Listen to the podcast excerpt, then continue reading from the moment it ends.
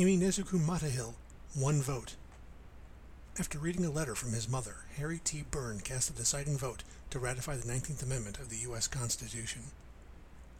My parents are from countries where mangoes grow wild and bold, and eagles cry the sky in arcs and dips. America loved this bird too and made it clutch olives and arrows. Some think if an eaglet falls, the mother will swoop down to catch it. It won't. The eagle must fly on its own accord by first testing the air slide over each pin feather. Even in a letter of wind, a mother holds so much power. After the pipping of the egg, after the branching, an eagle is on its own, must make the choice on its own no matter what it's been taught.